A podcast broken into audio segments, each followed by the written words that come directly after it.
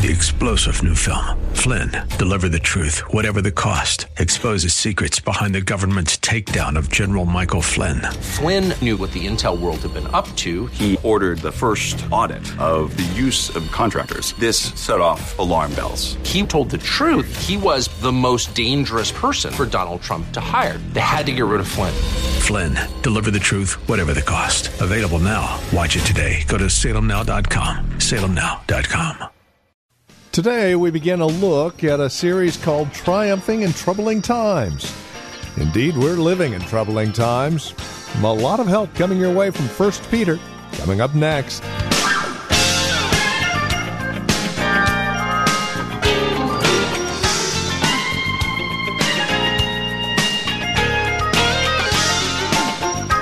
Triumphing in Troubling Times. That is the title of the series we're beginning here on this weekend edition of Truth for Today. Good morning and welcome to the program. Our time will take us to 1 Peter chapter 1 verses 1 through 12 as we begin this series called Triumphing in Troubling Times. Seems apropos that we uh, take a look at 1 Peter in light of the troubling times we live in these days. What does Peter have for us? Elect exiles. That's where we start. Here's Pastor Phil Howard with today's broadcast of Truth for Today. Here's a book written around between 62 to 64 AD from the city of Rome. Uh, this is where Peter will be martyred. And uh, at this time that he's writing, the church is uh, beginning to suffer it's not full blown. Uh, it may have started in Rome, but they've got a madman on the throne named Nero. And Nero is going to uh, kill the Apostle Paul, and he's going to kill Peter himself. So he writes to the people in the provinces of Rome up in Turkey, modern day Turkey, that maybe the suffering has not reached them full blown yet, but in this letter, he's going to warn them of hard times to come. Some are in it, some are not, but he makes his warning clear. Uh, the key verse of the book probably is chapter 5. Uh, if you want to memorize some verses, if you picked up verse 10, and it says, And after you have suffered a little while, the God of all grace, who has called you to his eternal glory in Christ, will himself restore, confirm, strengthen, and establish you. Then, verse 12 I have written briefly to you, exhorting and declaring that this is the true grace of God. Stand firm in it. So he's writing a book to stand firm in difficult times.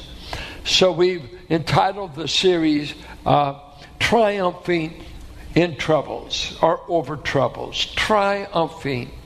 Uh, we must know that just because we're not going through it, let's say national crises or personal persecution, we have brothers and sisters uh, in Liberia, Nigeria, all parts of the world. The, China is coming down hard again on the church.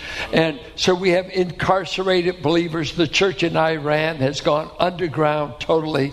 Nothing can stay above ground in Iran without exposure to martyrdom, killing, persecution. So we may not like the book because you're singing Let the Good Times Roll. Hasn't bothered me. I'm, I'm a Christian. Nobody knows it, but I am, and I'm doing just fine. Uh, but Peter is going to pick up the theme, and three great themes in the book is our salvation in the first two chapters. And then he's going to pick up the idea of submission. And uh, submission is no better than who you have to submit to. You know, uh, a lot of people believe in submission until they're asked to do it. You know, just, submission's great for you. It's great for your wife, but don't ask me. Submission is a biblical approach. It's not a gender approach. The believer in Christ is told to submit, but he submits to all kinds of maltreatment to all kinds of uh, negative things because he's a believer. Uh, they hated Christ, they will hate him. And then he picks up the theme that keeps being woven through the book of suffering submission, then suffering, and it just keeps overlapping. Overlapping. Uh, most American Christians have a warped, bankrupt theology about suffering. We've been brainwashed by prosperity teachers, and we think that to be right with God, you've got to be prospering economically. It's a lie. It's a lie. It's always been a lie. God has not promised His church health and wealth. Now, if you have both, I hope you're serving God with it. Deuteronomy 8 said to Israel, When the times get better, don't forget where I brought you from. Never forget, I brought you out of the house of slavery and gave you vineyards you didn't plant, wells you didn't dig, and so don't brag about it and act as though you always had it. It's a gift from God. So serve God with it. Uh, we want to look at three things uh, in these 12 verses. That's primarily about our salvation. And I think, first of all, who are we as believers in Christ? Who are we? You need to know that when you're being persecuted.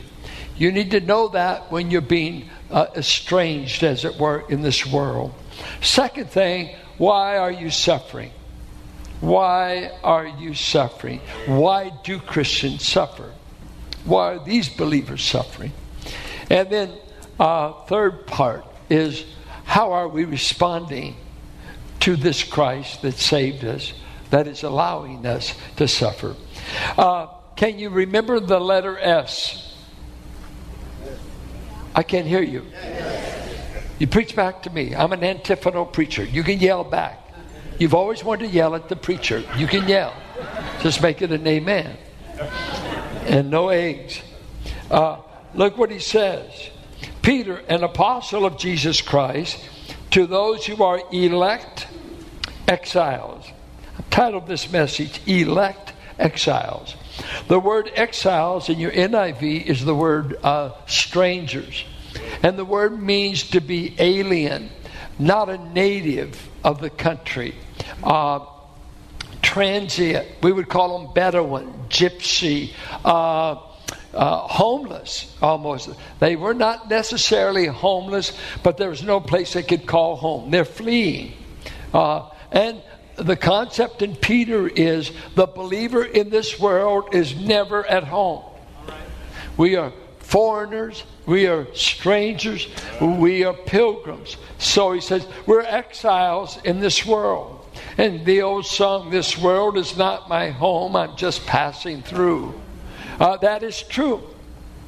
He never uses the word, there's a word in the Greek, uh, kata oikos.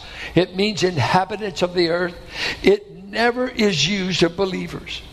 We are never said to be the inhabitants here. We're just said to be passing through. We play out our short role on the stage of life and we pass off. But our treasures are elsewhere. Our politics are elsewhere. Our citizenship is elsewhere. And the one we really vote for is up there. We're stuck with the ballot box down here. But don't get wrapped up in it or you'll be a fool. I don't care. He's talking about people suffering under the guy that will kill him.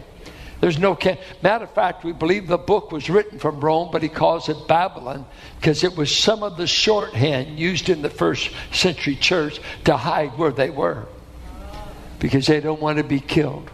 They don't want to be killed. They had no rights to vote. They were hoping they could stay alive. Now listen to what he says about them. Let me tell you who you are in Christ. Let, before I say that, there's, it's a big issue in your life, your identity. Everybody wants to know who they are. Anybody on Ancestry? I tried, but they wouldn't take my spit. they sent back the things that we need more spit. Carolyn's got it. We just saw a 90 some odd year old family member down in the Fresno area. It is sickening to see how much family history, and you still find out we were all sinners, and we're all mostly broke, few blue bloods. But man, how people want to go. How far back have you gone? This is not a very sophisticated crowd. There's no comment. Uh, maybe you think there's a lost inheritance back there. Well, you're not related to the Howards. We don't inherit well. But a lot of you are like what my brother says you're waiters. You're waiting for someone to die so you can inherit. Just say, God, they've served their purpose, let them croak. And you remember when that little girl asked her grandfather if he knew how to croak like a frog, and he said, I do. Why? He said, Grandma says, when you croak, we're going to Disney World. So, you know, we're all into identity. Identity. Uh, we're into self talk. If you take a motivational seminar, you've got to talk to yourself. I can do it. I can do it. I can do it. Has anyone taught you that? You know, you got to get a positive identity. Say, I can, I can. You can't. You know, I've got some of my grandchildren, maybe the NBA, you, you'll do good to make the high school team. Don't want to discourage you, but just saying I can, I can won't make you a Steph Curry. But they said I could. And they, they said, You can't even be a water boy for this team. You can't just because you say you can't. You can't make yourself what you want to be just by self talk. Take all the motivational seminars you want. You can't make yourself, your identity primarily is shaped by the family of your birth. If you were esteemed, if you were valued, uh, if you were treated right, uh, that's usually the, the self image we get. But Peter's going to tell them, You've been put into another family. You got a different father than the one you were born to. You got a different family. You got a different set of brothers and sisters than the family of origin. The born again are in another family, and he's going to tell you about your identity. All right, I'm writing to people who are strangers in this world. They're people that have been scattered throughout the world. And now he's going to say they are elect, and I use the word S. They've been selected by God. Selected by God. God loves these people, they're his people. And he uses this word, elect, exiles. By the word, cherish every time the word says you're elect. I, am weary with people trying to figure out if they're a Calvinist and Arminian, whether they believe sovereignty or free will. He didn't, he didn't bring up Calvin or Jacob Arminius. He just said, You're chosen. He told Israel, Out of all the people of the earth, I chose you, Israel. Now, you're going to stay mad at God because He chose Israel. It won't change His choice. He didn't say they were choice people, He said they were chosen. You're chosen, not necessarily choice. Not many wise, not many strong, but he chose the weak things of this world to confound the wise. I may not be the best choice God made, but he chose me anyway. And some of you they're saying, I, I don't believe it. You don't believe what you're even, you don't even know what you're talking about. God chose. You leave him alone. He chose you. And what is scary, he knew everything about you before he chose you.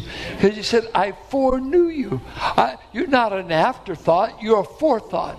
All the way back to eternity past, I chose to you. And this word foreknowledge, some say God foresaw that you would believe, so he chose you. No, no, no, no. No.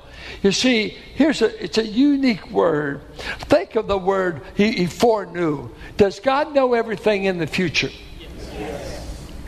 Good, good. Uh, did he know it way back yes. in eternity? Did he know you'd be born? Yes. Did he know what color you'd be? So he knew everything. Now, here he says, but you're foreknown. Well, you foreknow everybody. No, he knows everything out in the future. But when he says this word, Amos 3, another passage, he said, You alone, Israel, have I foreknown. You alone. You mean you didn't know there was other nations? No, you're the only one I entered into an intimate knowledge and called my own. You remember what Jesus said to the guys that said, We know you. We cast out demons in your name. And Jesus said, I never knew you. You mean you, you, didn't have omniscience? You didn't know they were going to be born? You didn't know they were going to say, No, I never entered in. You're claiming to know me intimately, uh, but I've never known you. We are a foreknown people all the way back. We've been foreloved by God from eternity past. So much in His love, we were chosen. Now, these are being persecuted people. He's wanting them to get their identity. I don't care what Nero thinks of you. This is what God thinks of you. I don't care what your peers say about you. This is what God says about you. Let's keep going. Look at the three things. The Father selected you, the Spirit has set you apart, and the Son has sprinkled you with His blood. You see the Trinity? Father chose, Spirit set you aside for salvation, and the Spirit applied the blood of Christ. See, it's not enough that Christ died for you, you have to have it sprinkled on your heart. Amen. The blood in the house on Passover night did no good without being applied to the doorpost. So the blood of Christ and what he did has been applied to your heart. He keeps going. Blessed be the God and Father of our Lord Jesus Christ. According to his great mercy, he has caused us to be born again. Why have you been born again? God's merciful. And mercy means he will not give us what we deserve. It's pity. The word is moving to have pity upon those suffering. And here God said, Out of my great mercy, I didn't want you to suffer, so I saved you. You've been born again into a new family. Amazing. And this new birth is based upon the living hope we have that Christ Jesus is the object of our hope, and He's already conquered death. He's been raised from the dead. He's a living Savior is based on the resurrection. You know, when we say we've got hope, we mean it in two different ways. Let's talk about subjective hope, objective hope. If I said I, I'm hoping in something in the biblical sense, let's say I'm hoping for Christ's coming or I'm hoping that Christ can save. That's objective to me. It's, I'm counting on this event, I'm counting on this person. That's objective. But it goes back to a subjective attitude in me. I, I'm full of hope because I've got a hope that's for sure. I've got my hope in a resurrected Christ. He is the ultimate object of my hope, right?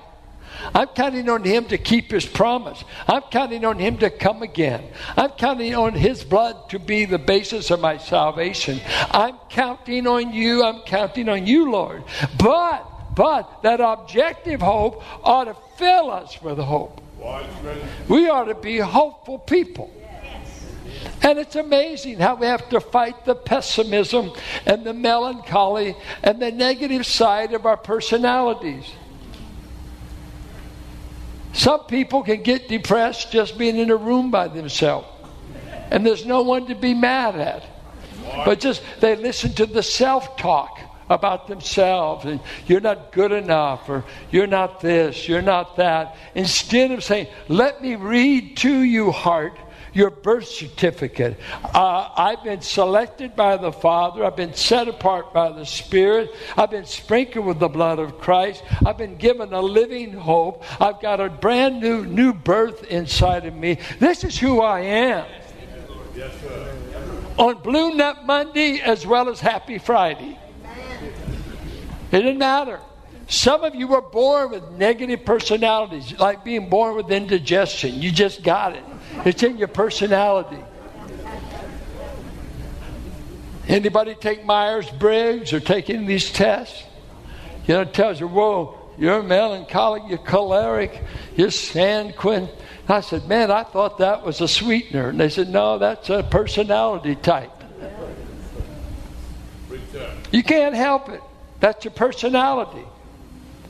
Rich Rollins used to always tell me, he said, Man, you tend to always see the glass half empty. I said, Well, it is. I call that realism. He said, You dummy, it's half full. And Tim Valstrom came and corrected. He said, As engineers, we just say the glass is too big. So, you know what? Well, whatever your personality outlook, you know, some of you are going to find fault with anything. Nothing's good enough. Especially you perfectionists. You make everybody else miserable. It's never good enough. Never good enough. Never good enough. I love what Dr. Hanna said. The average people enjoy life twice as much as you perfectionists. They can even love playing guitar like me and be average. But I like it anyway. If I had to be perfect, I'd burn up the instrument. I know what great guitar players sound like. And I'm not even worthy to unbutton the guitar case. But that doesn't keep you, you know, like singing. If some of you ever waited because you could sing good, it's going to take heaven. We've been, we can endure it for a little bit longer. I mean, you can't even carry the note. I came to the choir practice here the other night, and some sister in front of me, I was singing, doing. She turned, so I noticed you're a little off. I nearly kicked her out of the choir. hey, sister, don't you correct my voice. And you won't see her in the choir anymore, but anyway. Uh, born again, giving a living hope. And then he says, Notice, we have been given an inheritance that is imperishable, it will not rot. Undefiled means no stain. It was used of staining the garment or mire on your garment. And it's unfading, and this was used of wilted flowers. So you've got a future inheritance in heaven being kept for you that will not wilt, its glory will not fade, its beauty will always be there. It's not rotting, it won't deteriorate until you get there. How long has it been there, Lord? For at least 2,000 years. But I really think it's been there since eternity. And he said, Wait, wait, you, you got this coming? Listen to what he said. You scattered strangers you guys that Nero is going to find a way to hunt you down, kill you, call you filthy names as a Christian. Because you see what happened, history says that Nero, we often hear the story he played the violin while Rome burned. It's believed in history that Nero started the fires because Nero wanted to remodel the city of Rome. He wanted vast building programs. He couldn't get the Senate to release the money. So he set out a siege of burning the place down and will be forced to rebuild. And this is Truth for Today with Pastor Phil Howard. Our time today spent in God's Word to encourage you, to bring you truth for today. If you have questions or comments about our time together, we would invite you to write to us. You can either visit our website and drop us an email, write to us via U.S. mail, or give us a call. As we close things out, I do want to turn things over to our executive producer just for a moment. Here's Chuck Ladabodier. Hello, Truth for Today listeners. My name is Chuck Ladabodier, and I've been the executive producer of Truth for Today since we've been on the air in 1996 there are a couple of needs I'd like to make you aware of. The first one is a prayer need. Our dear Pastor Phil had throat surgery recently, and the healing process has not gone as smoothly or as quickly as we had hoped. And so we're asking you to remember Pastor Phil in, in your prayers, that God would bring healing to his voice, that he might continue to proclaim the gospel using the tools that God gave him, his voice. The second need is a financial need. Because we haven't been able to do our fundraiser there was a financial need. And we continue to proclaim the gospel and we because we believe that God's using it to build up the body of Christ, to encourage the saints and to challenge those who don't know him and to offer hope to those who are in need of hope.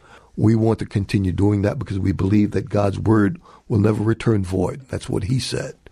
So we're asking you to partner with us at this time.